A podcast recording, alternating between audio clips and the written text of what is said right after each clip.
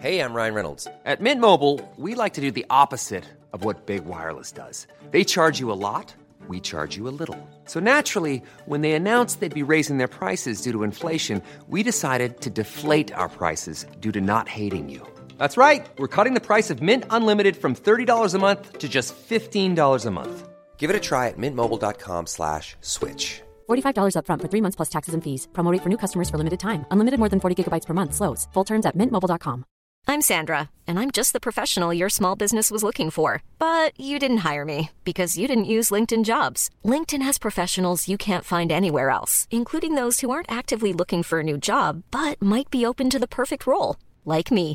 In a given month, over seventy percent of LinkedIn users don't visit other leading job sites. So if you're not looking on LinkedIn, you'll miss out on great candidates, like Sandra. Start hiring professionals like a professional. Post your free job on linkedin.com slash people today. Ready to pop the question? The jewelers at blue nile dot com have got sparkle down to a science with beautiful lab-grown diamonds worthy of your most brilliant moments. Their lab-grown diamonds are independently graded and guaranteed identical to natural diamonds, and they're ready to ship to your door.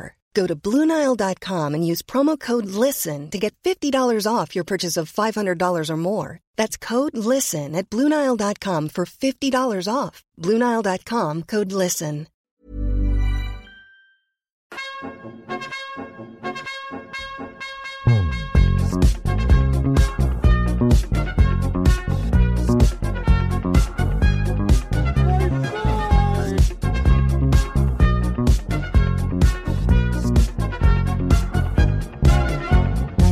Tjena mugglare! Hallå, hallå! Det är Happy Hagman och Sebastian From, och det här är det åttonde avsnittet av Harrypodden. Jag insåg, jag insåg ju det nu också, att jag inte körde ett bra intro. Men det är för att jag inte har något bra. Jag stod idag framför spegeln och kom på något jättebra, och sen så tappade jag bort det. Ja, det blir spännande. Vi får se om du kommer på något. Det är den ständiga kampen för ett bra intro. Ja, jag vill ju liksom ha någonting som är liksom, som jag kan använda. För jag tycker inte om Let the feast begin! Ja, för det körde du väl i femte avsnittet. Du var så taggad. Och sen så gillade du det inte överhuvudtaget. Ja, men det är som att se någon på Tinder och bara det här, det här är bra grejer. Och så träffas man i verkligheten, så märker man kan bara vara ett okej ligg. Verkligen. Men nu är det inte bara vi som ska sitta här och prata, utan vi har också med oss en gäst. Vänder jag mig om till dig. Vem är du? Troll in the dungeon! Oh! Pontus heter jag. Kul, kul att vara här. Jag är supertaggad. Vi har med oss, till skillnad från det förra gästavsnittet, när vi hade med oss en person som kanske inte var ett jättestort fan av Harry Potter, eller kanske ett stort fan men inte så kunnig, så har vi nu med oss en äkta nörd, och det känns varmt i mitt hjärta. Det, det stämmer bra.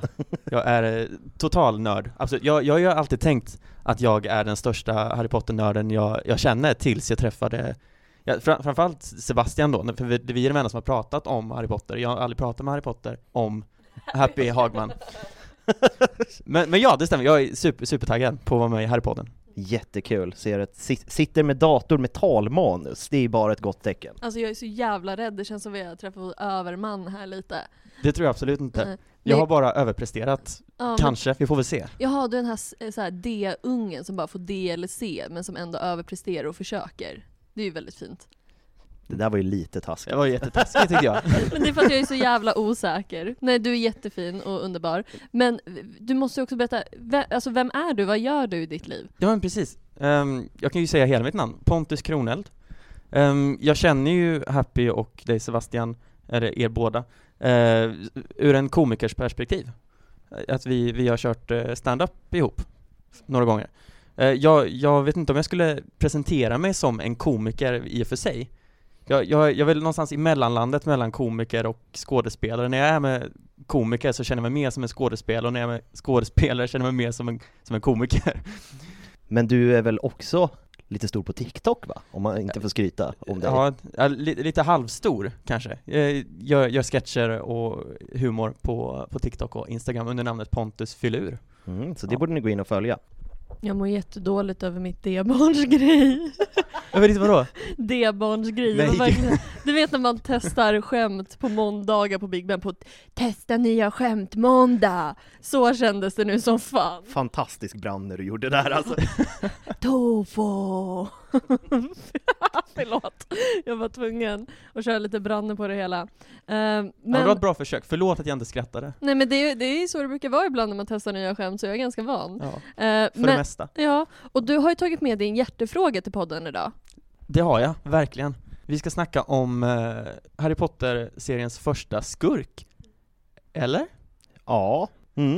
Det är en liten, liten så här teoret... Nej, vad heter det? När man, när man ställer en fråga som inte egentligen är en fråga. Retorisk. En retorisk fråga. Uh-huh. Harry Potter-seriens första skurk. Eller? Eller? Ska, ska, vi, ska vi bara sätta igång och börja snacka lite om Quirinus Quirrell? Ja. ja. Gud vad härligt. För jag... jag har tillfället i akt när jag fick veta att jag skulle vara med i den här podden eh, läst om hela första boken. Jag har däremot inte sett om första filmen. Men den tänker jag, den har man sett så många gånger att den borde man kunna utan till, eller? Mm. Ja. Ja, jo, jo men det, det, det tycker jag. Ja. Ja. Ja, vad bra. Men vi, vi, vi börjar med lite, lite bakgrundsinfo.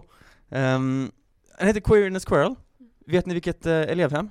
Ravenclaw, precis samma som jag. Den ondaste Ravenclawaren. Mm.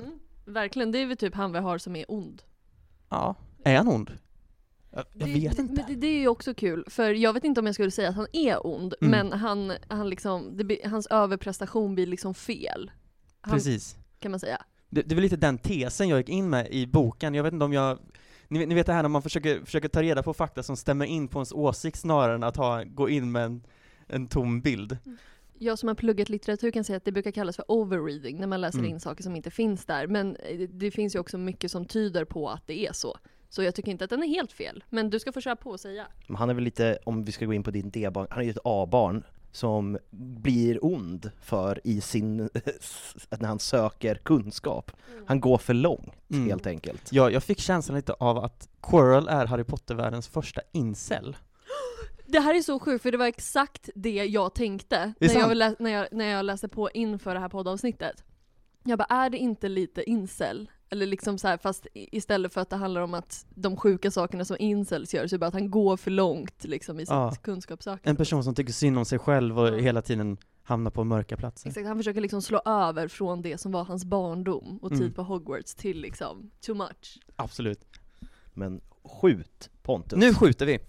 Um, Ja, men Quirinus Quirrell, han föddes som en halvblod i en brittisk familj. Och jag, någonstans hittade jag att han föddes den tjugosjätte september nittonhundrasextiosju. Vilket datum sa du? Eh, nu ska jag säga, tjugosjätte september. Ja, då är han inte jungfru i alla fall, vet jag. Nej, så mycket vet vi. Han är inte skytt heller, kan vi också säga.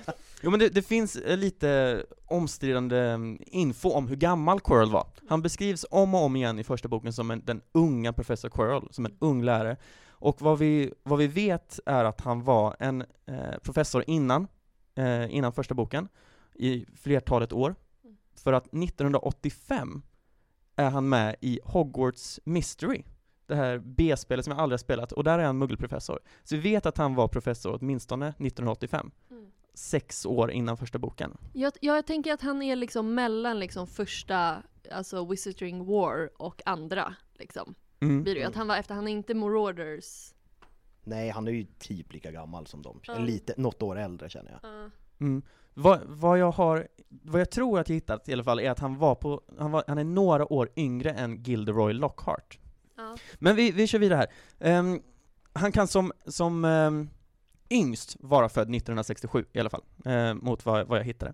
Uh, vilket gör att han är tjugofyra år gammal i så fall i första Harry Potter-boken. Ja, det är ju helt sjukt. Alltså. För, eller hur? För, för Ian Hart som spelar rollen känns ju mer som han är runt fyrtio fyrtiofem. Ja, men det har vi pratat om tidigare. Att när de, typ Harrys föräldrar ska också vara typ tjugofyra. Men de har också castat någon skådespelare som är trettiofem fyrtio på bilderna. Precis. Och det är väl också ett ganska vanligt dramatiskt grepp att man ser saker ur huvudkaraktärens perspektiv. Mm. Och att han som barn ser vuxna så mycket äldre än vad de faktiskt är. Sant. Det har jag inte ens tänkt på. Det var en väldigt bra poäng som vi inte tagit upp i podden innan. Nej, jag är väldigt intelligent. Oh. Men då bara en passus. Vad är du för hus? Det har du inte ens sagt. Ja, nej, alltså jag har ju haft um, en personlighetskris hela veckan för jag visste att jag skulle få den här frågan. Vad, vad, vad känner ni? Ni som känner mig lite grann. Jag är väldigt, alltså jag tror spontant skulle jag nog sätta dig i Hufflepuff. Alltså Men nu när du kommer med det här nörderiet så blir jag väldigt, väldigt förvirrad. Men jag, skulle, jag vet inte, jag kan tänka mig dig... Jag är själv väldigt förvirrad. Ja, ja det känns väldigt Hufflepuff att vara förvirrad i för sig. Vad säger du? Ja, men jag tänkte också Hufflepuff eller Ravenclaw just för att du pluggar på mycket. Men bara för att man... Alltså man är ju inte korkad bara för att man har haft... Man kan ju vara en smart ufflepuffare också. Mm. Vi har ju exempelvis Flitwick i Ravenclaw. Eller för sig... Det Som är, är ganska flummig. Mm. Ja, och, och smart kämpig. Mm. Alltså det är ju väldigt olika.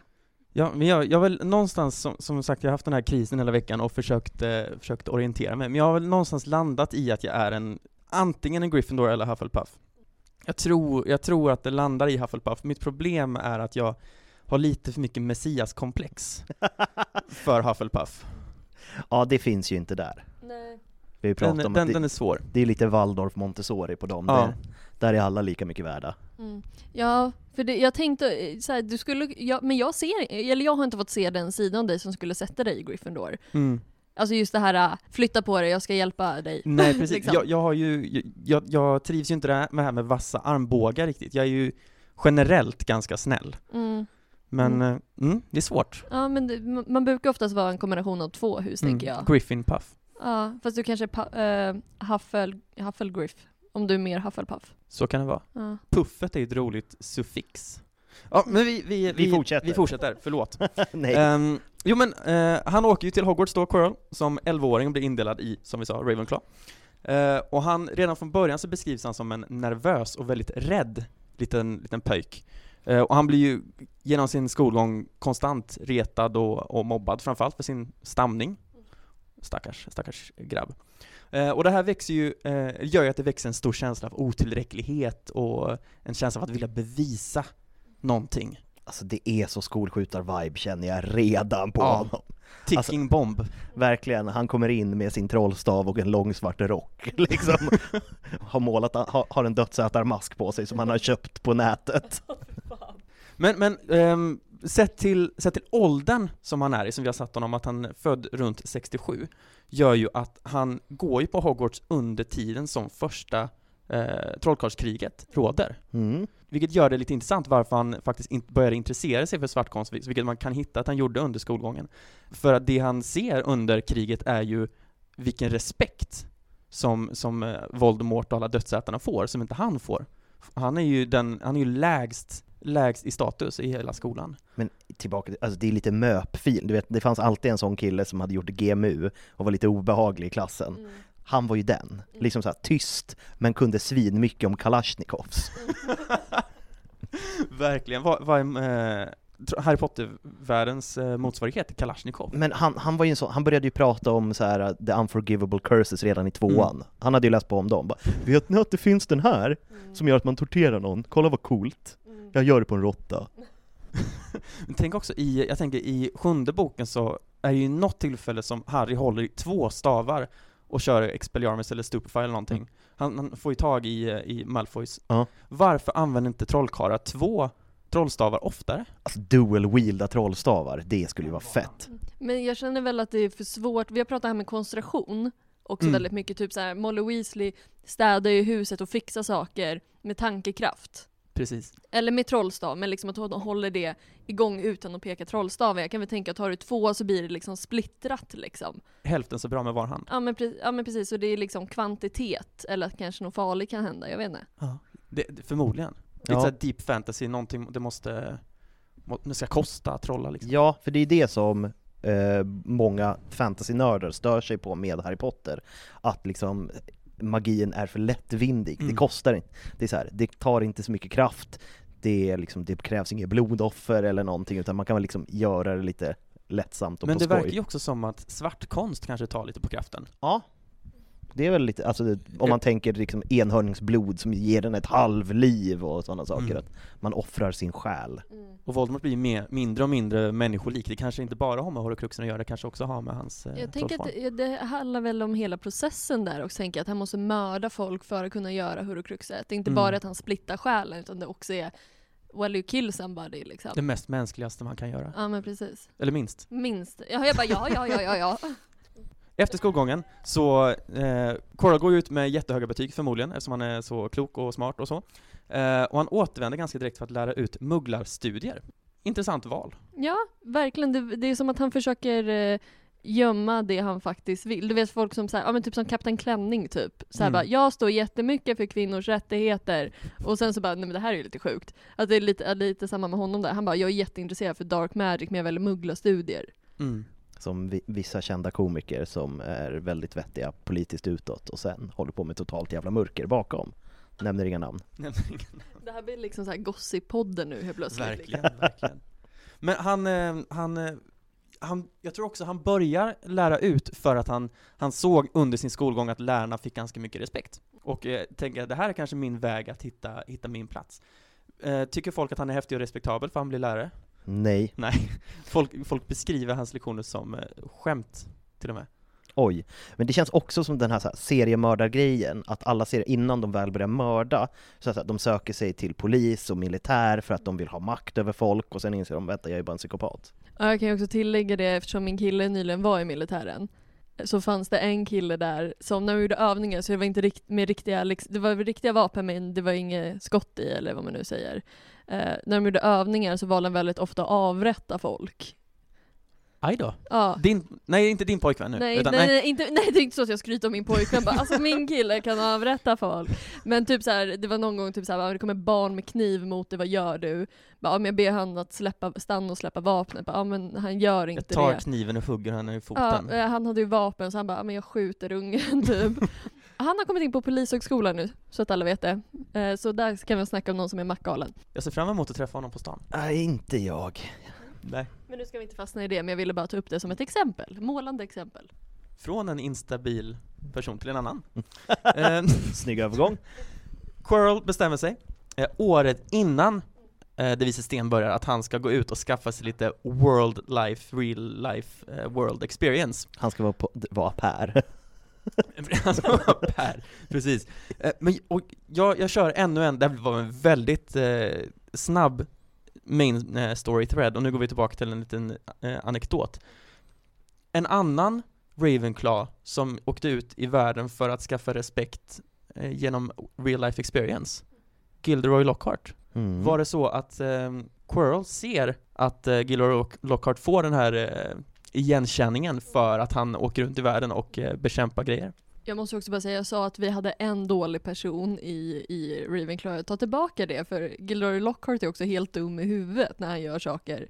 Eh, så vi har några lite dumfån. Men så, jag tänker också som du sa, att han var lite äldre. Mm, precis, han såg han såg ju eh, Lockhart skri- på skolan. Liksom. Ja, och liksom så här, hur han åker iväg och reser och han börjar skriva böcker och liksom allt det där. Så det kan finnas någonting där. Man ser inte det här i podden nu, men jag nickar. Mm. nickar Nej, men jag, jag känner att vi bestämmer det. Mm. Att det var så. Mm. Precis. Han vill vara som Gilderoy Lockhart som inte heller var särskilt jättecool i skolan eh, mot vad jag läst på Pottermore då. Um, och Quirrells mål som, som vi snabbt touchade på nyss var ju att han skulle ge sig ut på världsturné och hitta resten av Voldemort i ögonen. Men visst, visst var det för att han typ ville typ få lite tips eller höra liksom vad han, alltså han ville väl typ så här bli någon nästan lärjunge eller liksom vad man nu ska säga. Ja, det man, det man vet är att han ville, han ville lära sig någonting av Voldemort. Han, eller det absolut bästa som han ville vara. Han ville vara lite som Gilderoy Lockhart. Han ville vara mannen som hittade Voldemort. Och i andra hand lära sig någonting av, av den här mäktiga personen. Han ville ju gå ut och eh, göra ett namn för sig så att folk skulle respektera honom och tycka om honom. Och alltså, det gick ju sådär. Jag tycker ändå han lyckades men på ett dåligt sätt. Vi pratar ju om honom nu.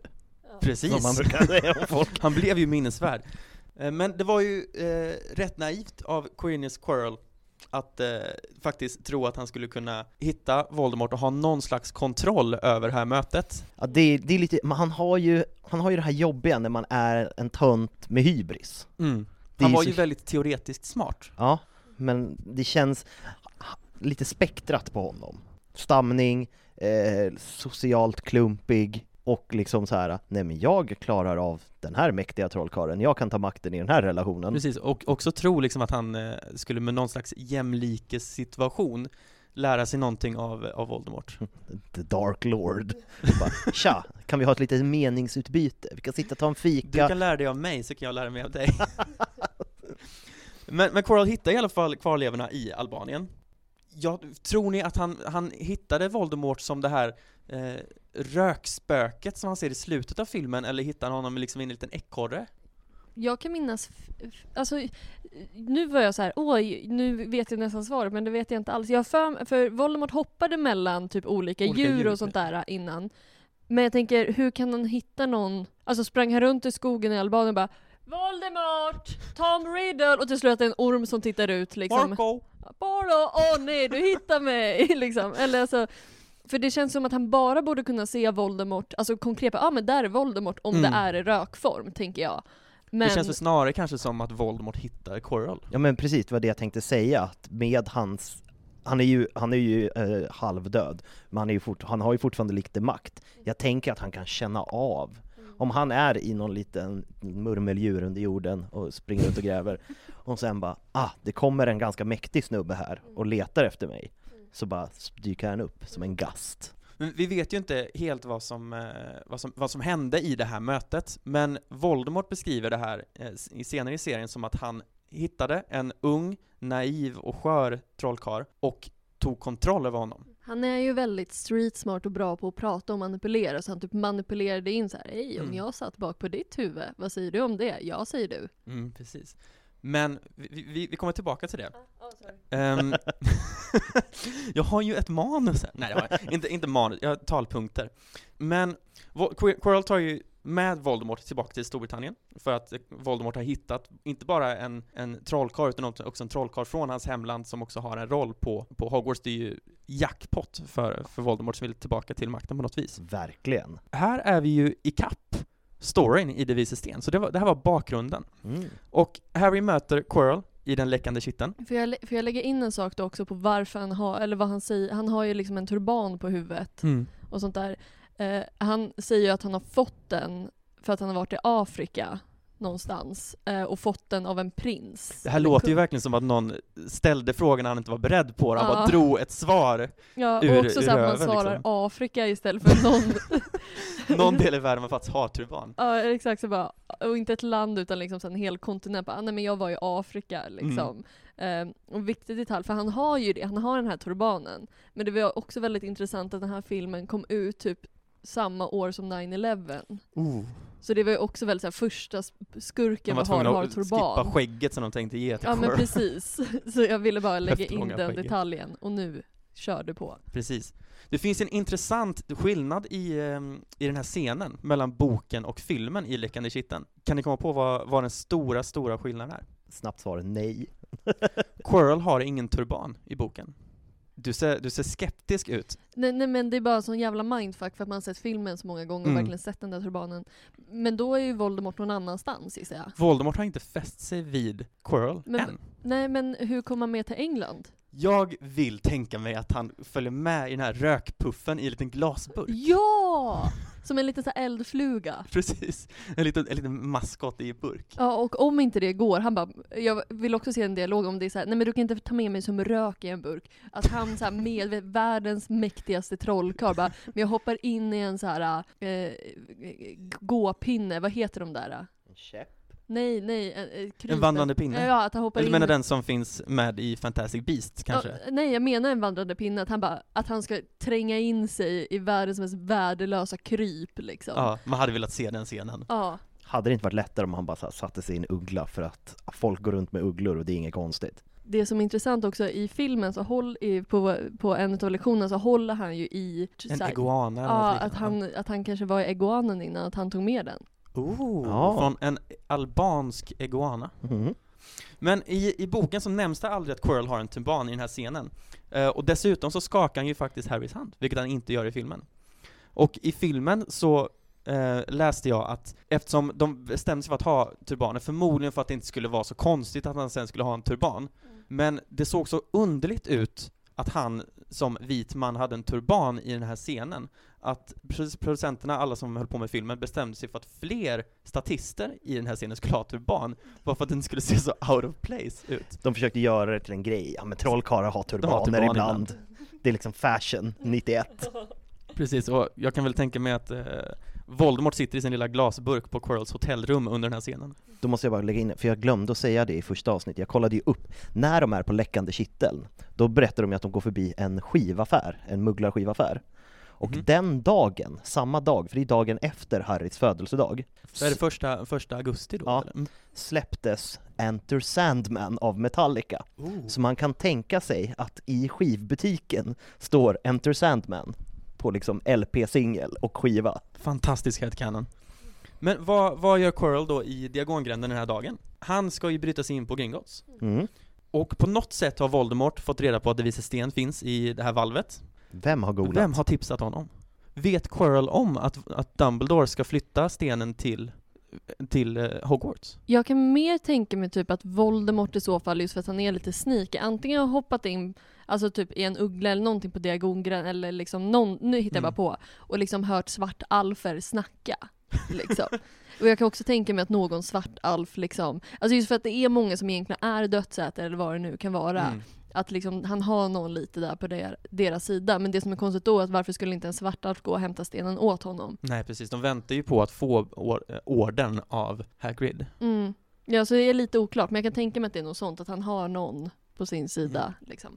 Ja, han har väl spioner ute. Det är inte helt otroligt. Fast han säger också att det var ingen som hjälpte honom. Nej, just det. Fram till, fram till Peter Pettigrew hittade honom. Ja, jo men det är sant. Men, eh... det är lite, lite logiskt hål kanske. Ja, men jag, ja och jag, jag tänker typ såhär, Lucius är ju lite småfeg. Kanske har lämnat någon lapp eller någon liksom kod någonstans och känner att det räcker. Mm.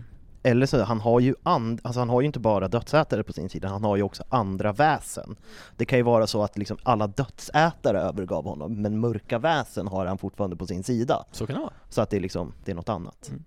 Men oavsett så, så hänger Quirrell runt lite i läckande kitteln och bestämmer sig för att bryta in på Gringotts på natten och lyckas ta sig hela vägen till valvet. Hur imponerande är inte det? Det är helt sjukt när man ser hur dåligt det går för liksom Ron, Hermione och Harry när de försöker. Det går åt helvete. Är ju, är ju säkerheten på allra toppnivå ja, i sista filmen. Det är sant. Men, men det är ändå väldigt imponerande att han inte bara tar sig hela vägen till valvet och öppnar valvet, eftersom det var ju tömt, tömt redan. Eller det vet vi förvisso inte om han öppnade valvet, men han tog sig hela vägen till valvet. Valvet var, öpp- det var tömt samma dag och tog sig ut därifrån utan att bli upptäckt. Det är en, han måste ju ha kört en, lite samma, köra en Imperio på någon. Ja. Svartal. Imponerande i alla fall. Ja. Men det är en heistfilm jag hade velat se. Eller hur? Voldemort blir i alla fall rosenrasande när han får veta att Quirrell har misslyckats med att sno stenen. Så han, Voldemort var inte med, för han får reda på att Quirrell eh, misslyckats med att eh, sno stenen. Och därför straffar Quirrell genom att, att han ska hålla ett närmare öga på honom och fästa sig vid hans huvud. Mm. Och det är först här han börjar använda turban. Så i, i första scenen då på Hogwarts när Harry ser eh, Quirrell i stora ha, eh, salen, så märker han att han har en turban på sig. Som luktar illa för att han har vitlök i den, för att han säger att han är rädd för vampyrer. Är det Voldemorts andedräkt som luktar illa? Det skulle jag nog inte säga, men man kan ju tänka sig att man luktar lite lik. Men det, också, han träffar ju bland annat, eller han säger i alla fall att han träffar en vampyr när han är i Albanien. Mm. Så det också kan vara...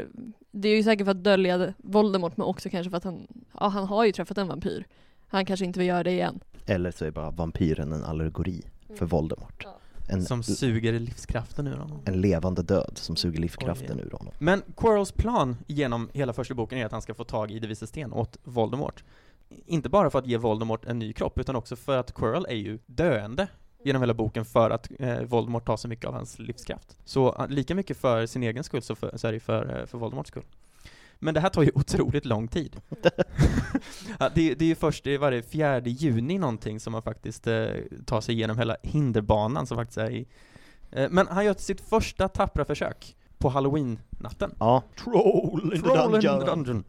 Och vad jag reagerar på det här är att han springer in och säger att det finns ett, ett troll in the dungeon i källaren. Men trollet är inte alls i källaren.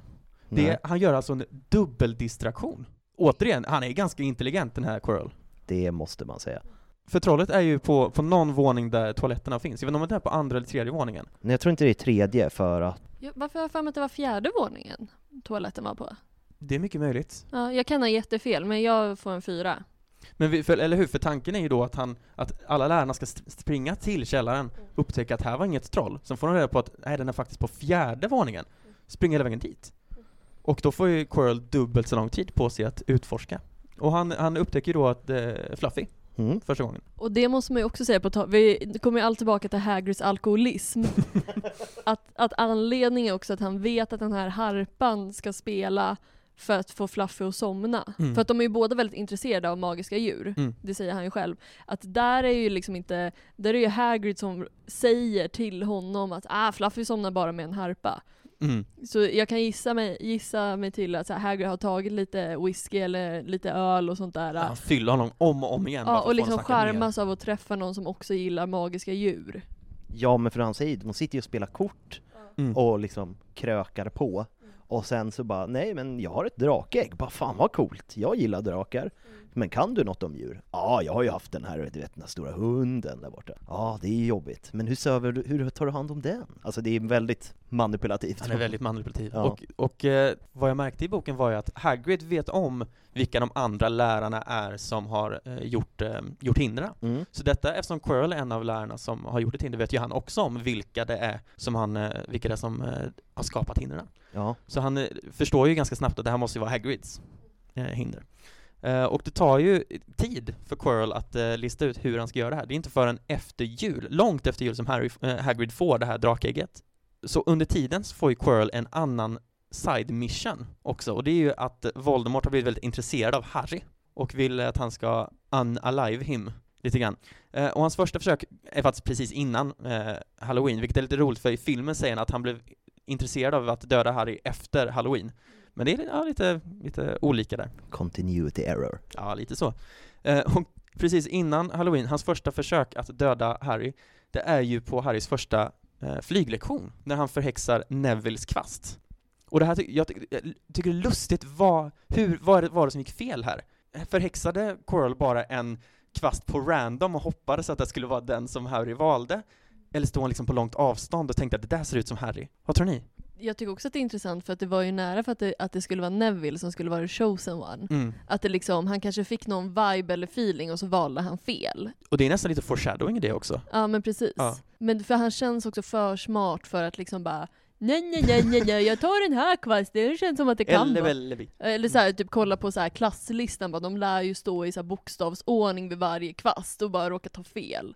Alltså det känns ju inte som det. Nej, men det kanske är, eftersom eh, han vet så här, Harry är en Gryffindor. Och man säger ju ofta så att de tar så här onödiga strider och ska visa mm. sig riddliga i onödan. Det kanske är, eftersom att han har tänkt ett steg längre, mm. att han bara så här, alltså om jag för, förväxlar, för, förtrollar Harrys kvast, då kanske han löser det. Mm. Men om jag förtrollar någon annans så kanske han gör någonting bold för att, vilket han gör. Vilket är intressant också. Mm. För kvasten i boken flyger iväg till den förbjudna skogen. Mm. Tanken var kanske att f- få trolla dit Neville så att Harry skulle följa efter och rädda honom. Mm.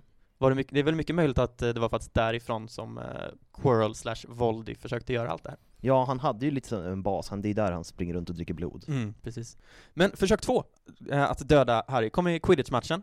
När, precis som i filmen, Harry håller på att trilla av sin kvast. Hermione tror att det är Snape som har förhäxat kvasten igen. Mycket kvastförhäxningar i, eh, i Quirrells. Jag tänker att det finns ju ganska mycket gift också. Det vet man ju exempelvis när Ron blir förgiftad. Mm. Kan ju vara smidigt då på en elvaåring som gillar att dricka juice på morgonen. Att liksom bara liksom ta juicen. Smart, men inte så smart. Nej, men precis. Alltså, ja, det, det finns ju lite luckor här. Eller inte. För jag tänker att han vill ju att det ska få se, se ut som en olycka. Precis. Alltså förgiftar man någon, då kommer det bli världens utredning. Men om det liksom så här, oj, någon ramlar av en kvast, det säger de ju att det händer. Det är ju också Harrys första match någonsin. Precis. Det är inte helt orimligt att han skulle trilla av. Nej, verkligen. Och eh, alltså det är verkligen så här, klippa bromsarna på någons bil, stämning på det. Precis. Men Quirrell, eller Snape och Dumbledore håller ju koll på Quirrell. De, de misstänker att det är någonting lurt här. Så till nästa Quidditch-match, förlåt, go ahead. Nej, men det är också kul att man, alltså jag fattar att man måste ha någon underlag för att sparka någon. Mm. Men det är också så jävla märkligt när någon jobbar med barn och bara, det känns lite märkligt. Men vi väntar tills någonting konkret händer liksom, som har någon under... Alltså förstår du vad jag menar? Mm. Att det är lite... Ja, men L A S-lagarna är väl starka där också. Att nu i och för sig med nya L A S så kommer det vara lättare att sparka folk för särskilda skäl. Men i Sverige har det varit jättesvårt att sparka någon. Nu pratar vi i och för sig om England på liksom nittiotalet. Det känns ju som att de borde kunna sparka lite bättre. Men det är ju ja, men det är också ganska låg kompetensnivå på ganska många anställda i Harry Potter-världen. Ja, för jag tänker om Dolores kunde få alltså Trelawney att sluta, Då kan man ju lätt då några år tidigare få Quirrell att sluta. Men hon har ju hela ministeriet bakom sig. Ja. Det hjälper ju. Men Dumbledore säger ju också bokstavligen så här, ja, men som vi, vice rektor så kan du få folk att sluta, men du kan inte få dem att lämna, det kan bara rektorn göra. Vad är Dumbledore? Rektor. Bara, äh, men vi låter den här killen köra på lite till. Mm. Okej, okay, jag försökte bara använda las i onödan som jag alltid gör. Men till nästa Quidditch-match så tänker ju Snape och Dumbledore att det här ska inte Quirrell få göra igen. Så då eh, bestämmer de sig för att Snape ska döma matchen. Dumbledore ska sitta i publiken. Så kommer Quirrell inte kunna göra någonting. Vad gör Quirrell då? Han dyker inte upp på matchen. Han kör en, han kör en lur. Så under hela den här Quidditch-matchen så kan Quirrell smyga runt på tredje korridoren och reka. Mm. Återigen tillbaka till Ravenclaw-listan. Mm, han är inte en dum han. Han överlistar alltså både Snape och Dumbledore.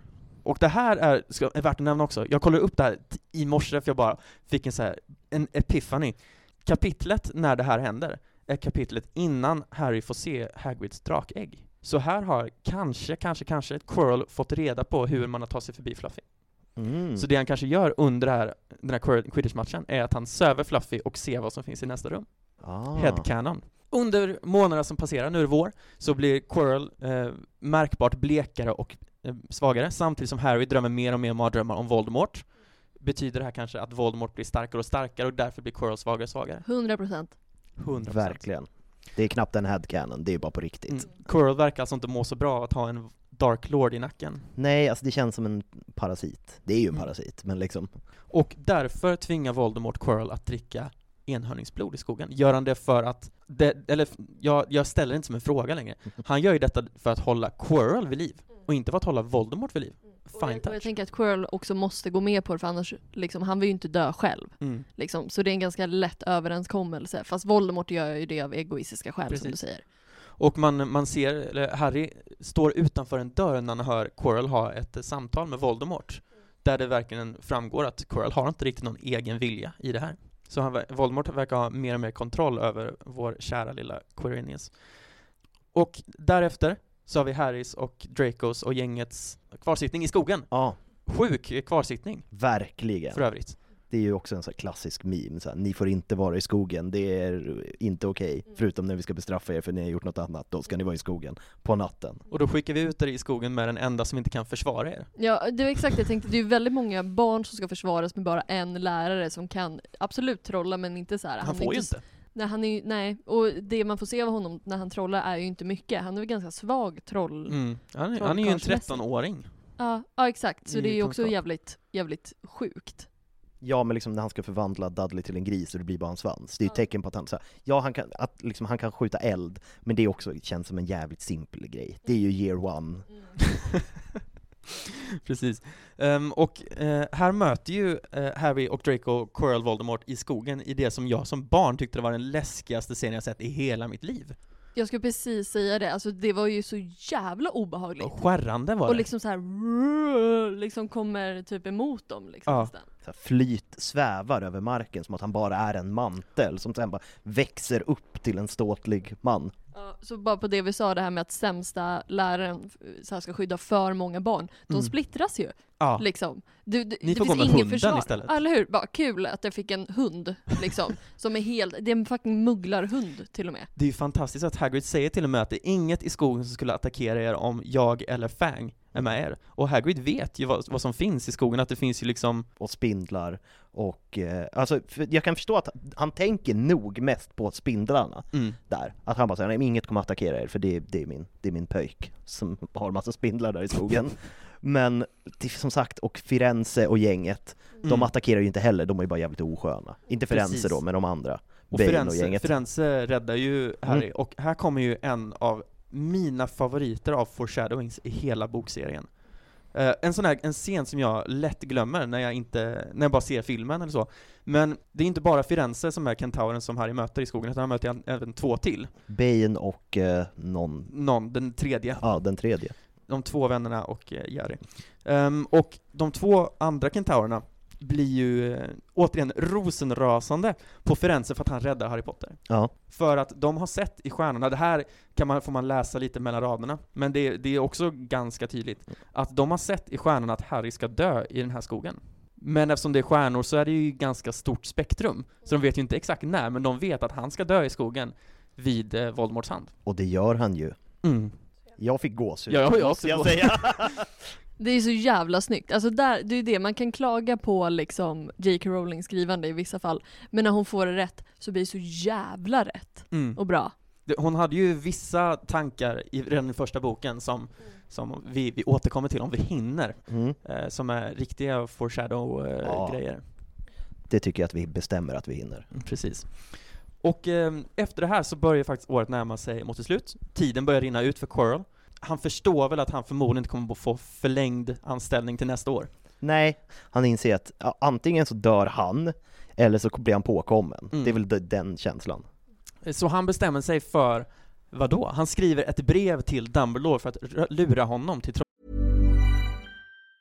If you thought the only way to get a more defined jawline with natural-looking results was through surgery, think again. Juvederm Volux X C is a non-surgical injectable gel filler that improves moderate to severe loss of jawline definition and can help you achieve natural-looking results with little downtime. Even better, this improved definition lasts up to one year with optimal treatment. No maintenance required. Improve jawline definition for a smooth, sculpted look with Juvederm Volux X C. For important safety information and to find a licensed specialist, visit Juvederm dot com. That's J U V E D E R M dot com. Not for people with severe allergic reactions, allergies to lidocaine, or the proteins used in Juvederm. Common side effects include injection site redness, swelling, pain, tenderness, firmness, lumps, bumps, bruising, discoloration, or itching. There's a risk of unintentional injection into a blood vessel, which can cause vision abnormalities, blindness, stroke, temporary scabs, or scarring. Talk to a licensed specialist to find out if it's right for you. I'm Sandra, and I'm just the professional your small business was looking for. But you didn't hire me because you didn't use LinkedIn Jobs. LinkedIn has professionals you can't find anywhere else, including those who aren't actively looking for a new job but might be open to the perfect role, like me. In a given month, over seventy percent of LinkedIn users don't visit other leading job sites. So if you're not looking on LinkedIn, you'll miss out on great candidates like Sandra. Start hiring professionals like a professional. Post your free job on linkedin dot com slash people today. Ministeriet, vilket Dumbledore går på. Märkligt. Väldigt märkligt. Lite så här eh, vrida fram klockan i klassrummet, varning på det. Det är ett bus liksom som Quirrell gör för att få bort Dumbledore. Och när Dumbledore då eh, har gett sig iväg så tar sig Quirrell igenom hela hinderbanan hela vägen fram till eh, Risetspegeln. Mm. Och eh, vad jag tycker är ganska intressant i den här scenen i slutet av hinderbanan när Harry också kommer efter mm. är att Quirrell har en helt annan personlighet mm. och ett helt annat sätt att tala här. Men nu tror jag att det är mer Voldemort som har tagit över. För att, så här, i filmen får man förklara det nästan som att han låtsas att han stammar mm. för att de ska tro att... För att de inte ska tro honom. Ja, men honom. Eftersom han stammade som barn så tror jag att liksom det är liksom den allmänna ondskan som mm. han läckt in i honom. Och det är inte ondskefullt att stamma, så det försvann. Jag tänker det, men och det kan ju också vara lite den, alltså, den delen av Quirrell som är kvar. Bara, ah, men shit, nu har vi ju klarat det här. Alltså, och det kanske är en jättestor del Voldemort i honom, fine. Mm. Men jag kan också tänka att han känns så här, fan vi lyckades, det här gick bra. Det är nu jag kommer få, respekt, få respekten och vi båda kommer överleva för vi har stenen, jadda, jadda, liksom. Mm. Att jag tror att han känner sig ganska lugn. Sista minuten av matchen och det är så fem noll liksom. Precis. Det, det, det är antingen eller, vi, vi vet ju inte helt enkelt. Men det, sen vet vi hur det går. Quirrell tålar inte att röra Harry. Och eh, snipp, snapp, snut så var Quirrell slut. Det har vi ju nämnt tidigare, men det pratas alldeles för lite om att Harry straight up mördar Quirrell. Gör han det? Quirrell dör ju. I filmen. Uh-huh. Det är inte helt säkert att han dör i boken. För det som händer är ju att han får eh, blisters, vad heter det? Blåsor, Blåsor över uh-huh. hela kroppen. Eh, Harry får, får som vidrig smärta av den här grejen. Mm. Så han håller på så länge han orkar tills han själv svimmar av. Mm. Dumbledore berättar sen att han kom precis i tid för att eh, se det här. Och han ser att Voldemort lämnar Quirrell för att dö. Men han säger inte att han dog. Det är väl ganska troligt att han dog. Ja. Men, men skulle inte... Det är ändå Dumbledore, en världens kanske mest manipulativa men också ganska snälla person. Mm. Skulle han bara lämna Quirrell för att dö när han ser att Voldemorts själ lämnar honom? Tvek. Det kan ju också vara... Det känns så himla klassiskt om man tänker på tvåa med Gilderoy Lockhart. Mm. Liksom, att hans straff för att han har ljugit och tänker nästan alltså köra Oblivious på två barn är ju att han hamnar på Sankt Mungos. Mm. Och det är där han får vara, han glömmer bort allting och har dålig koll liksom. Det kan ju också vara något liknande med Quirrell också, att han är en av de här eviga patienterna på Sankt Mungos ja, hospital. Att han kanske blev så skadad, han kanske är förlamad eller liksom. För jag fick någon, någon tanke av att när Harry är på Sankt Mungos i femte boken, att han ser någon som är ordentligt bandagerad. Jag kan inte, men när jag, men när jag väl gick igenom alla patienterna på typ harry potter wiki punkt com så kunde jag inte hitta det här. Känner ni igen det här? Det är en liten, liten, liten grej som liksom klickar när du, när du säger det. Men det kan man ju också ha i åtanke när vi väl kommer dit också. Mm. Alltså i framtiden när vi verkligen behöver lyssna igenom och läsa igenom hela den boken och det. För det tycker jag också känns så himla rimligt. Alltså det skulle ju vara en fantastisk headcanon om han blir en sån här brandman som åker runt och föreläser. Som inte har, som inte har några fingrar kvar, att han föreläser. Börja med en, gyllen, nej, en röd sten. Ja. Och sluta med. Och att han åker runt och liksom har skrivit en bok om att man ska uppskatta livet fast man ser ut som en tumme i ansiktet. Och bara så här, hej, nu ska jag förklara om min väg upp till ondskan och sen in till ett fint liv. Som en pundare som så här föreläser i skolor. Ja, men då hade man ju vetat att det var han. Ja. Det är det som är, utan han måste ju ha fått, om han överlevde, någon så här, något evigt straff. Liksom. Fattar ni vad jag menar då? Att det är... Han försöker få tag i det vise sten som ger evigt liv. Det, det kanske hade varit en ganska hemsk bestraffning mm. av uh, Dumbledore om man tänker sig att de här blåsorna som han har fått på sig är för evigt. Mm. Leva i konstant smärta med hjälp av det vise sten. Jag kom på en ganska mörk headcanon också. Vi säger att de tog med honom till uh, sjukhusflygen också. Att mm. han ändå lyckas... Ligger i sängen bredvid Harry. Och bara förlåt, förlåt. Uh, vänta tills det är min ålder och kommer du fatta. Liksom. Det är vuxengrejer. Ja. Nej, men att han lyckas... För, där, för han, är ju, han blir ju försvagad av Voldemort. Tänk att han lyckas ta sig från, från eh, sjukhusflygen på något sätt. Han är ändå ganska smart mm. fast han är så skadad. Och därefter för evigt virrar runt i förbjudna skogen på... jakt efter uh, unicorn blood. Att han är som liksom typ en zombie, mm. så halvdöd, mm. går runt och bara håller sig knappt vid liv. Ja, kanske så här ser dåligt för att han liksom har blivit typ alldeles förstörd av att röra Harry. Han har helt svullna ögon, ögonlock. Liksom. Eller hur? Liksom. Så en slags allergisk reaktion. Ja, och sen så liksom så att han typ är i skogen i två när en bil kommer körande. Det tycker jag. Så kan det också vara. Vi säger så. Vi säger så. Och det, det var det jag hade på, på professor Quirrell. Alltså vilken fantastisk och bra utläggning. För det är sånt här också vi gör. Vi har ju pratat om Quirrell när vi pratade om första boken och filmen. Men det blev en så jäkla bra för, fördjupning. Det gjorde det jättebra. Men jag, jag, jag tänkte, min plan var visa det vise sten ur Quirrells perspektiv. Ja. Vilket man inte alltid tänker på. Nej, och jag ser honom som en relativt god, ond person om man jämför med många andra som man får springa på mm. och sånt där. Han hade behövt en kram. En kram, en psykolog och liksom folk som ser honom. Och kanske en, han, han valde fel. Han hade ju lika gärna kunnat bli hur ska man säga, lärjunge till Gilderoy Lockhart och livet hade sett helt annorlunda ut. Men han valde liksom fel väg. Mm. Ja, men verkligen. Han kunde ju ha varit den som lärde sig att bli jättebra på minnesförbannelser. Hitta folk som Gilderoy skulle stjäla livshistorien av och bara typ vara med i, eller vara med i en passus bara för att få känna sig lite känd. Ja, för jag tänker på alla människor som så här älskar typ så här om en mordserier och så här dokumentärer och det. Alltså typ så här bara ha ett starkt intresse för någonting men gör det inte. Det är inte så att alla som kollar på så här morddokumentären eller så här om Dahmer liksom vill göra samma mm. sak utan så här har det på en intressenivå. Det är så här fifty-fifty med det tror jag. Ja, men precis att mm. han att han kanske han har behövt Netflix. Eller hur? Netflix en chill. Eller hur? Bara sitta och nörda ner sig i långa dokumentärer om dark magic istället. Blivit ännu mer av en incel. Han skulle behövt näthata istället för att hata på riktigt. Ja, men det känns ju som att han gick i skolan under tiden där det var coolt att mobba någon. Ja. Och blev ju direkt skärrad av det. Jag tänkte också, har, jag är ju som sagt en otroligt stor Harry Potter-fan och eh, försöker suga åt mig allt content som finns förutom senaste Fantastic Beasts-filmen som jag har inte sett. För jag vill inte. Men det finns ju också en, en Harry Potter-musikalserie som heter ja. A Very Potter Musical. Yes, yes. Det känner du igen? Ja, jag har sett, eh, jag har sett, jag tror inte jag har sett hela, för jag gjorde väl flera. Det finns tre stycken. Ja, jag tror mm. att jag har sett kanske Den, i alla fall hela första. Sen tror jag sett en del av andra. Det är ju väldigt märkligt, jag hittade den på YouTube, att ibland mm. är det lite märkligt ljud, så man ja. måste ju liksom vara insatt i det. Precis. Liksom. Men den är skitkul. Det finns ju en fantastisk duett mm. där mellan Professor Quirrell och profess- Professor Voldemort.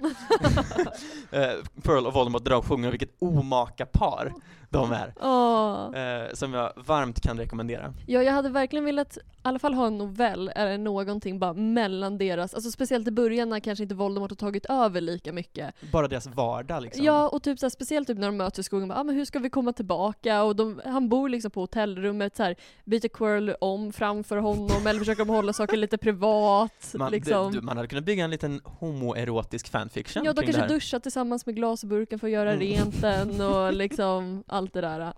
Jag tror på det. Gud, ska vi skriva den fanfictionen? För två avsnitt sen så var ju Desi Hietala, Hietala här. Just det. Och eh, vi läste ju en fanfiction.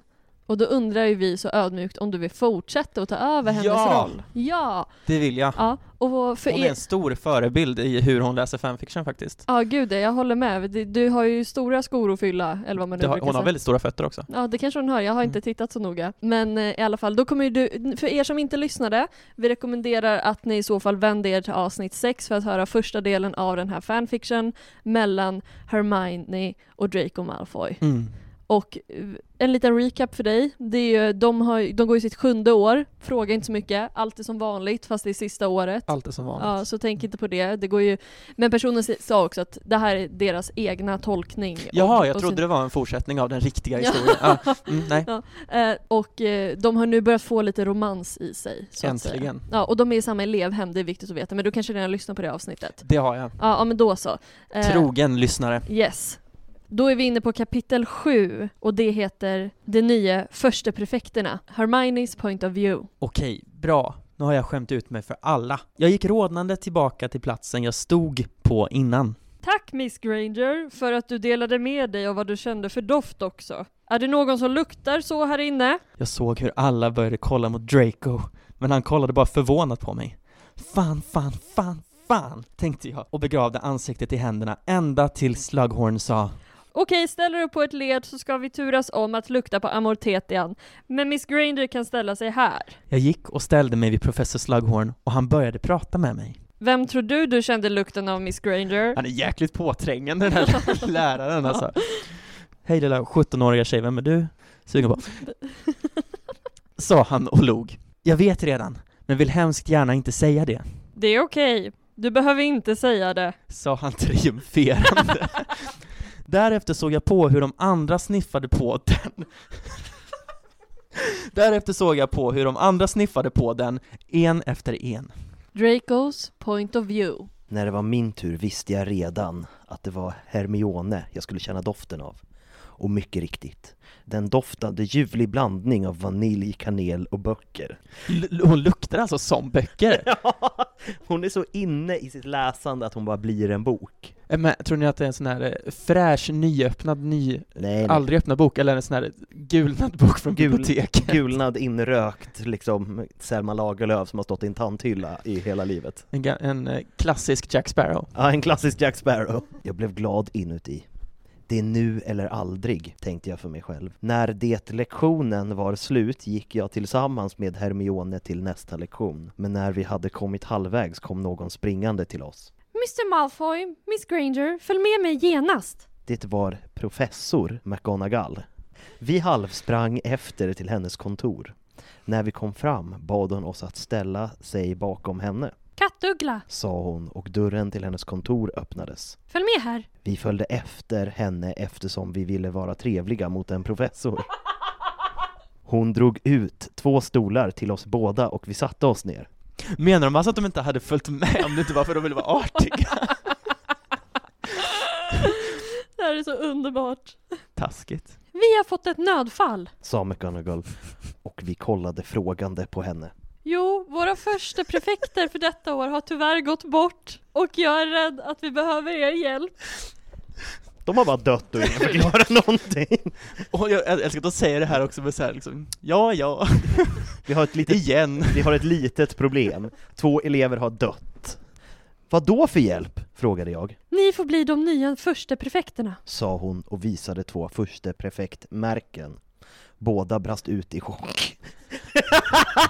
Hur brister man ut i chock? Så här. Men, men vad hände? Hur gick de bort? Frågade Hermione osäkert. Åh, oh, Miss Granger, det är inte något vi pratar om. O- o- Okej. Okay. Författaren har alltså inte kommit på. Orkar inte komma på. Vi bara stryker ett streck över det. Jag vill inte prata om det. o- Okej. Okay. Sa hon, fast hon ville egentligen veta vad som hände eftersom hon brydde sig. Rimligt. Var inte orolig, Miss Granger. De har det bra där uppe. Så McGonagall är alltså dödskristen. Sa hon lite ledsamt. Eller, eller har har hon barnen på ovanvåningen? På Dumbledores kontor typ. Det är ett väldigt generöst erbjudande. Jag skulle aldrig ge två Slytherins prefektmärken eftersom det egentligen är till för två olika elevhem. Det lät väldigt taskigt, men sen, sen lät det bra. Mm. Vi nickade och förstod. Vi ska tänka på det, sa jag samtidigt som Hermione nickade med mig. Det blir bra, men jag hoppas ni tar emot det. Det är som sagt ett väldigt generöst erbjudande. Hermione's point of view. Jag och Draco lämnade professor McGonagalls kontor. Vad vill du? Frågade han mig. Jag vet inte. Jag menar, det låter ju kul. Men undrar verkligen vad som hände med de förra försteprefekterna. Sa jag både ledsamt och undrande. Ja, jag vill nog ta emot det i alla fall. Mm, jag får se. Vi kom tillbaka till uppehållsrummet efter alla lektioner för att hämta våra grejer. Då jag helt plötsligt kände hur Draco knuffade mig mot väggen. Draco?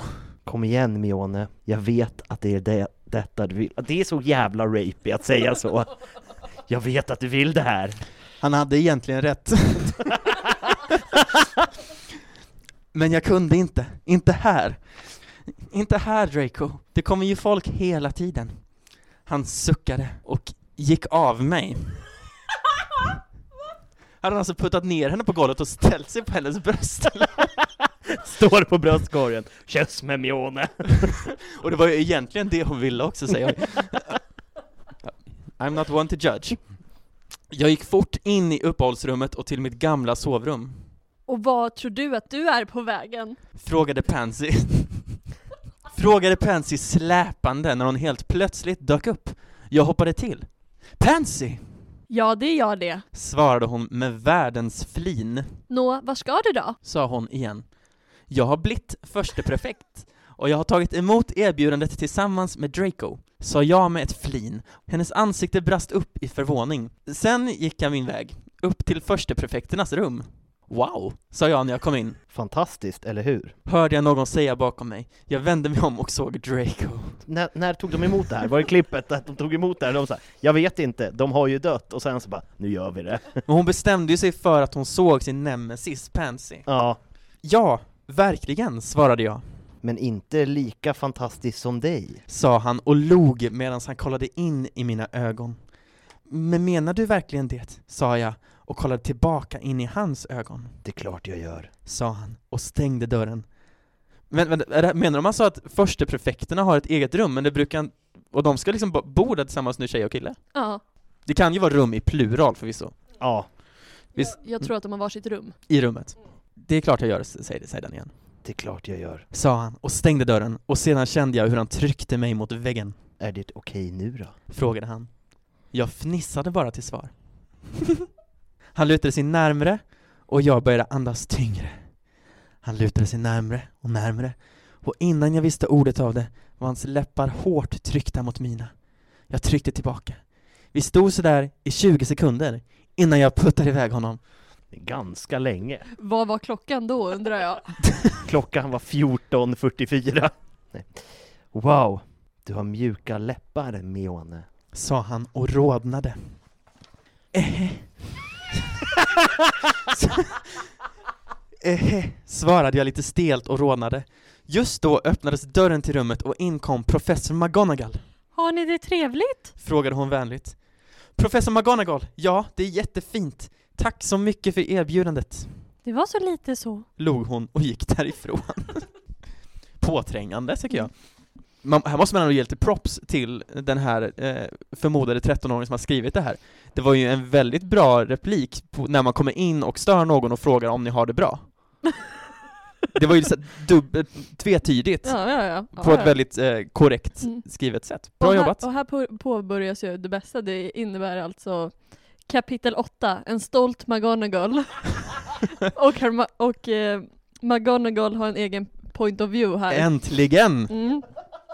Kapitel åtta. En stolt McGonagall. McGonagalls point of view. Förresten, glöm inte att komma på ett lösenord också, sa jag innan jag stängde dörren. Jag stannade bakom dörren och lyssnade in i rummet då jag ville höra vad de sa efter jag gick. Jag ville nämligen att de skulle umgås mer tillsammans. Jag stöttade folk som trodde att goda och onda sidan kunde vara vänner igen. Det var nära. Hörde jag Draco säga inifrån. Inifrån vad? Dörren. På andra sidan. Genom dörren. Ja, ja, det är McGonagalls perspektiv. Ja, förlåt. Nu, det var rörigt. Ja, verkligen. Svarade Hermione. Jag log stolt och gick därifrån. Jag visste precis vad som hade hänt. Usch, äckligt. Men nu hoppar vi tillbaka till Dracos point of view. Vill du, sa jag osäkert, men det var tydligt vad jag ville. Jag bet mig i läppen. Ja, sa hon och kysste mig. Jag kysste tillbaka och vi började hångla. Hångel. Hångel. Kuttrade mellan lakanen som två sillar. Vi stod i säkert fem minuter innan hon avbröt kyssen och kollade på klockan. Nu kommer tiden! Hihi! Hihi, det är dags för middag, Draco! Sa hon och fnissade. Men nej! Sa jag oviljande. Och jag bet mig i läppen medan jag klämde lite på hennes rumpa. Draco, nej! Vi måste till stora salen. Men åh, sa jag.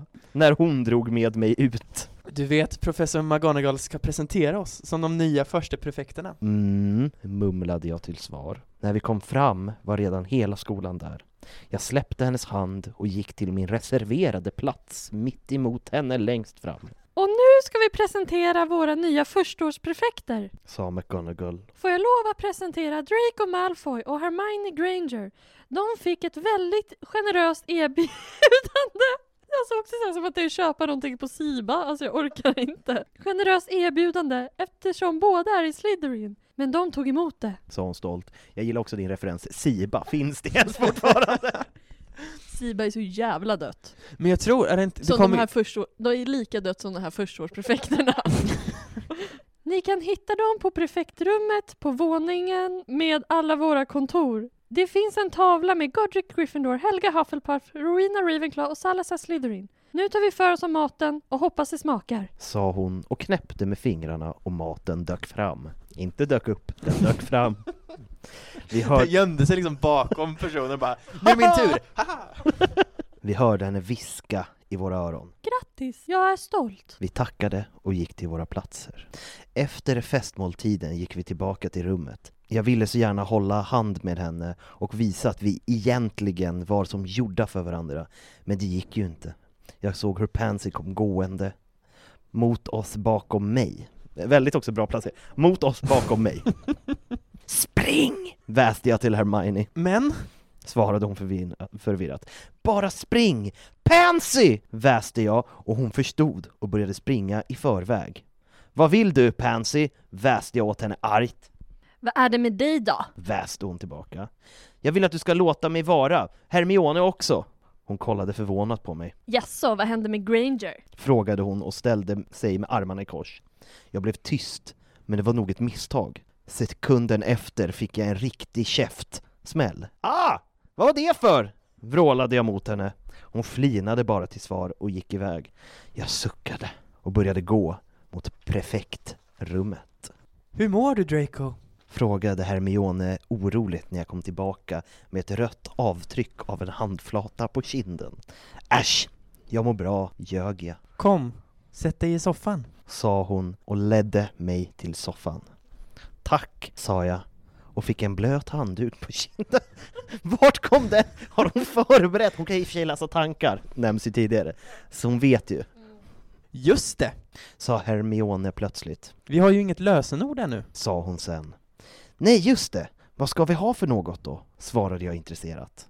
Mm, kanske Amortentia, sa hon med ett snuskigt leende och bet sig i läppen.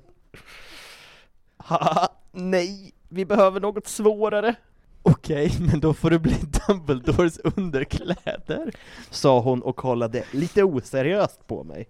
Hahaha, det är det bästa jag hört. Det blir bra, sa jag och kunde inte hålla mig för skratt. Lösenord ändrat till Dumbledores underkläder, hörde vi tavlan säga. Hermione's point of view. Jag behöver gå och lägga mig nu. Jag är trött, sa jag till Draco. Mitt rum är alltid öppet ifall du behöver mig, sa han lugnt. Och vi började gå mot våra sovrum. Våra grejer hade redan burits in. Godnatt, Draco. Godnatt, Mione, sa vi och gick till sängs. Nästa dag. Jag vaknade och låg och tänkte en stund innan jag gick upp och började fixa mig. Jag tog på mig min Slytherin-uniform och gick till badrummet. Jag ställde mig framför spegeln och ville testa något nytt. Jag började fläta mitt hår. När jag hörde ett plötsligt duns.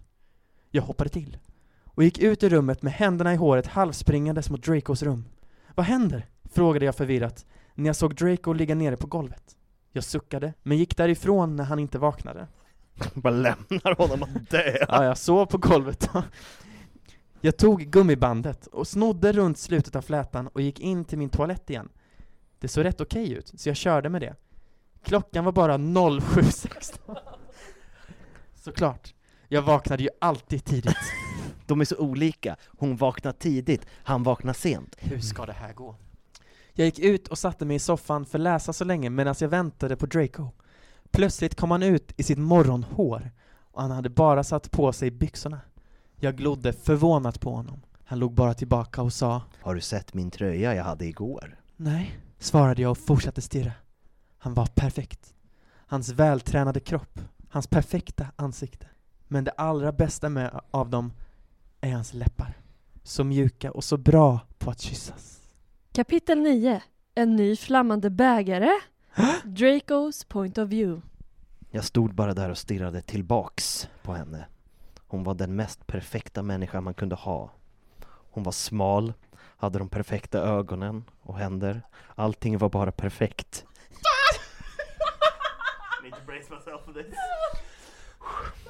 Jag kunde inte... Vi har sparat det här till just dig, Sebastian. Jag kunde inte låta bli att tänka på hennes underliv som säkert också var perfekt. Också så att det märks så tydligt att det är någon som aldrig har sett ett annat underliv som har skrivit det här på något sätt. Eller sett för många och har ja. rangordnat dem ja, efter det kan det perfekt. Också, mm. Jag skakade på huvudet och såg plötsligt Hermione rodna medan hon kollade bort. Hon kan läsa hans tankar!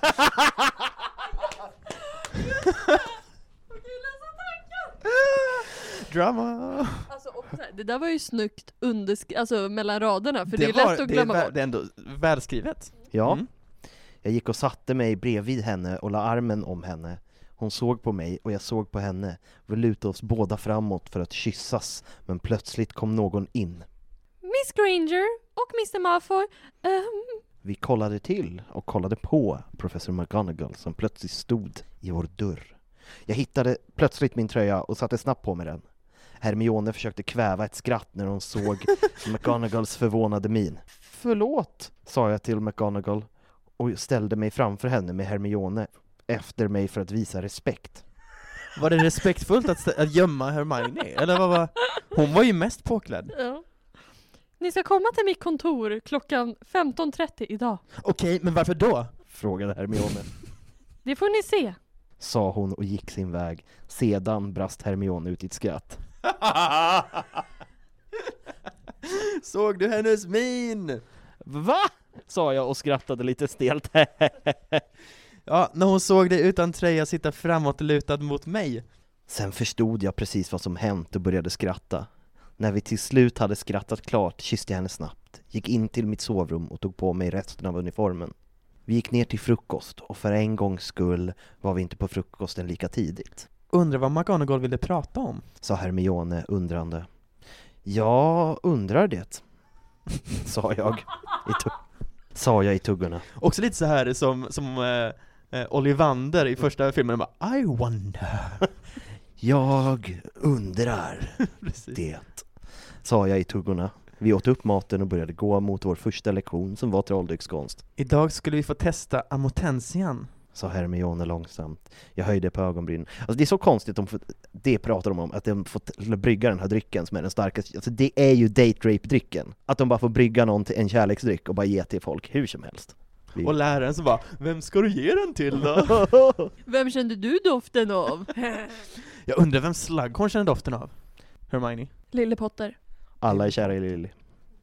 Han hade lite av ett sånt besvärlig relation med henne, känns som. Ja, gud ja.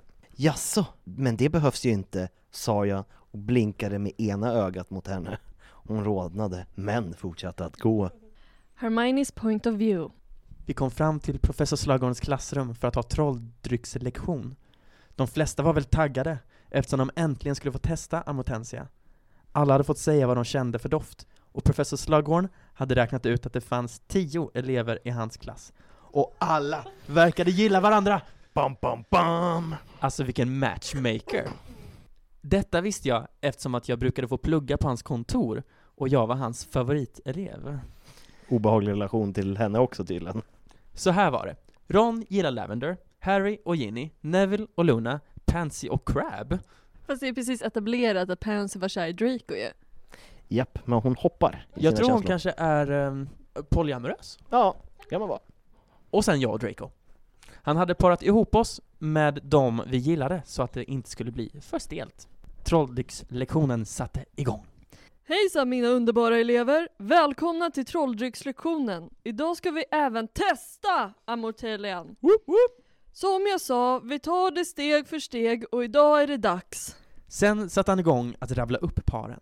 mister Weasley och Brown, Potter och miss Weasley, Longbottom och Lovegood och sist men inte minst Granger och Malfoy. Alla kollade på varandra glatt när de fick veta vem de skulle vara med, förutom jag. Jag bara flinade mot Draco som kollade glatt mot mig. Alltså, det var väl samma sak. Mm. Alla kollade glatt förutom jag som kollade glatt. Okej, nu kan ni gå till era bänkar så kommer jag ut med två flaskor till er. Den ena är Amortentian och den andra är läkningsmedlet som gör att den som testat inte känner något längre. Det använder ni när er partner börjar gå för långt eller att ni inte vill mer. Det här är ju lektioner som de ska testa så här, sätta på kondomer eller det. Ja, det här är deras sexualkunskap liksom. Och vi testar det praktiskt. Därför måste ni göra detta en och en, sa professor Slughorn och alla gick till sina bestämda bänkar. Ni kan börja nu, sa Slughorn. Det kommer bli pusskalas. Läste jag Draco tänka. Det var Dracos tankar. Eh, medan han flinade mot mig. Ja, det kommer det bli. Men du får inte gå för långt, sa jag till honom. Det är klart jag inte gör, sa han och låtsades ta en liten dropp av Amortentian och började kyssa mig. Jag kysste tillbaka en stund, men sen brottade jag ner honom på golvet och gav honom botningsmedlet. Men det funkar inte. Men... Just det, Granger, sa han och började kyssa mig nere på golvet. Han höll mig så hårt att jag inte kunde slita mig loss. Slughorn kom fram och drog bort oss båda två. Ni gick för långt, sa han skräckslaget. Nej, faktum med är att vi inte ens testade den, professorn, sa Draco när vi ställde oss upp. Slughorn kollade förvånad på oss. Så ni menar? Ja, vad trodde du då? Frågade jag lite kaxigare. Han stod stilla och glodde, men sen sa han till slut. Ja, denna lektion är i alla fall slut, sa han och vi gick ut. Denna dag hade lektionerna slutat tidigare. Klockan var femton tjugo. Då jag kom på mötet med professor McGonagall. Draco! McGonagall! Sa jag lite stressat. Just det, sa han och vi började springa mot hennes kontor. När vi kom fram knackade vi på hennes dörr och hon öppnade vänligt. Åh, så bra att ni kom. Det är ett viktigt möte, sa McGonagall. När vi kom in satt nästan alla där. Dumbledore, professor Slughorn. Slughorn var snabb. De sprang dit. Jag tycker också om den mentala bilden att de bara går och sen ser man honom springa förbi. Liksom. Han tar en voj. Ja. Dumbledore, professor Slughorn, Snape, Flitwick, Trelawney, till och med Hagrid var där. Professor Moody verkade kommit tillbaks också. Är han etablerad tidigare i storyn? Nej, inte alls. Han har kommit tillbaka nu. Mm. Vad bra. Vad snälla och slå er ner, sa McGonagall med allvarlig ton. Vi satte oss ner bredvid de andra lärarna och McGonagall pratade. Välkomna till detta mötet. Ni undrar säkert varför det är så viktigt. Välkomna till detta mötet, sa hon, och mycket rätt. Alla undrade. Jo, ministeriet har nämligen meddelat mig om att det ska bli en ny trekampsturnering i år. Alltså kommer en, vi ha en ny flammande bägare. Alla kollade förvånat på varandra. nittiosju år för tidigt, frågade Dumbledore förvånat. Ja, nittiosju år tidigare, sa McGonagall strängt. Efter mötet hade vi lovat att inte säga något förrän ikväll, då hela skolan skulle samlas i stora salen. Det var onsdag idag. Och på söndag skulle de andra... Varför? Hur man du... Men jag undrar bara, vad är klockan? Det är onsdag idag och på söndag skulle de andra skolorna komma. Durmstrang och Bompaton. Alltså, vilken story. Vad ska hända? Ja, alltså nu vill jag egentligen bara fortsätta läsa den här och inte göra någonting annat. Man är så inne i storyn. Jag sitter, jag sitter bokstavligt talat på kanten av soffan för jag vill veta. Det är bara tre kapitel kvar. Vi får ta det med nästa gäst. Ja, alltså då måste jag ju bara säga, eftersom vi ska avrunda nu. Alltså Pontus, vilket jäkla fan du är. Det stämmer. Ja. Det, det är löjligt faktiskt. Det är helt underbart. Det här bygger för en uppföljare. Gud ja. Jag tänker att vi kan plocka in dig lite som expertpanel i lite olika karaktärsfördjupningar. Jag skulle älska det. Typ jag tänker typ så att någon gång vi kör en livepodd, att du ska få sitta med en röd jävla knapp och så fort vi säger någonting lite för vagt eller fel så kommer du um, bara... Actually? Uh, actually? Jag kom på att jag, jag, jag eh, sa att senare avsnitt skulle komma tillbaka till hinderbanan. Om vi, om vi bara tar det lite snabbt. Mm. För hinderbanan är ju också en fantastisk foreshadowing tool om man läser in lite väl mycket i det. Mm. För... Vet ni hur många rum det är i den här hinderbanan? Det är, typ, det är fler än tre eller vad det nu är som det är i filmen. Det är, är det sju? Det är sju rum. Mm. Och om man verkligen, verkligen läser in det man vill i det här mm. så representerar varje rum en bok mm. i eh, Harry Potter-serien. Ja, för det är väl, först är det ju Fluffy, det vill säga djur. Och då är det, ja, första filmen, då är det både drake och djur. Andra är ju... Och dessutom tre huvuden. De tre huvudkaraktärerna. Ja. Och Hagrid spelar också en väldigt stor roll i att bjuda in Harry mm. till... Uh... Andra, då är det ju ört, då är det ju örtlärarrummet. Och mm. då tänker jag så här, mandrakes för att... Det, örtläraren är ju väldigt fokuserad i tvåan. Mm. Trean. Får, får jag, jag, jag, jag trycker på knappen. Arr! Nej, inte fel. Utan att jag vill lägga till något. Ja. Pling. De faller ganska långt ner för att komma till den här plantan. Och i slutet av andra filmen åker de långt under skolan för att komma till Chamber of Secrets. Dun, dun, dun.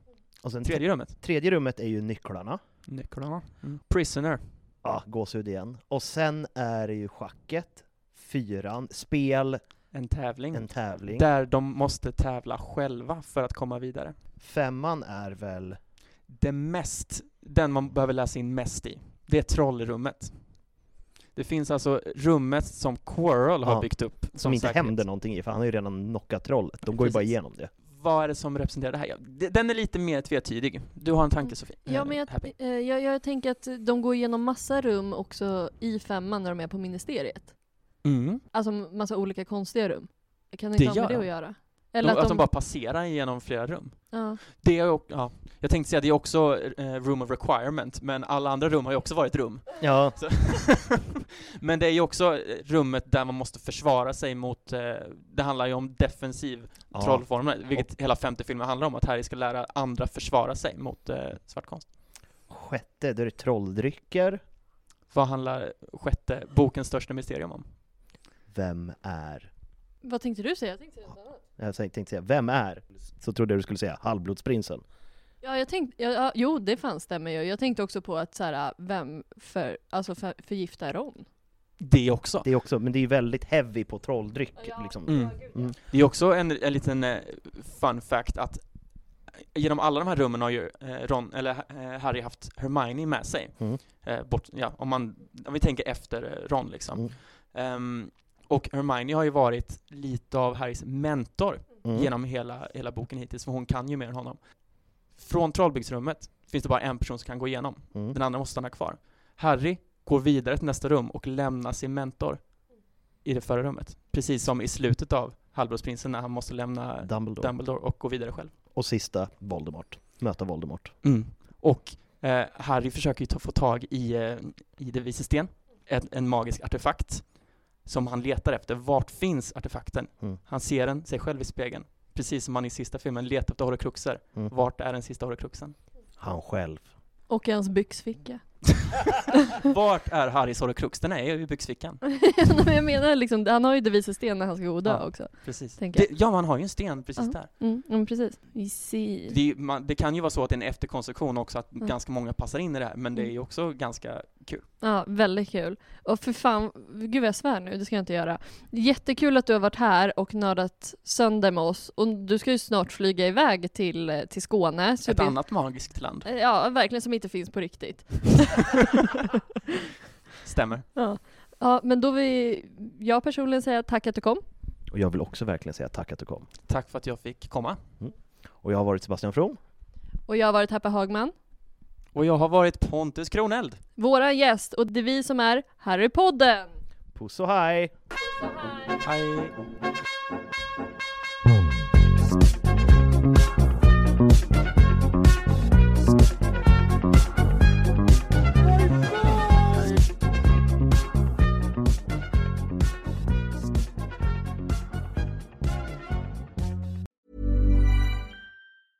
Even when we're on a budget, we still deserve nice things.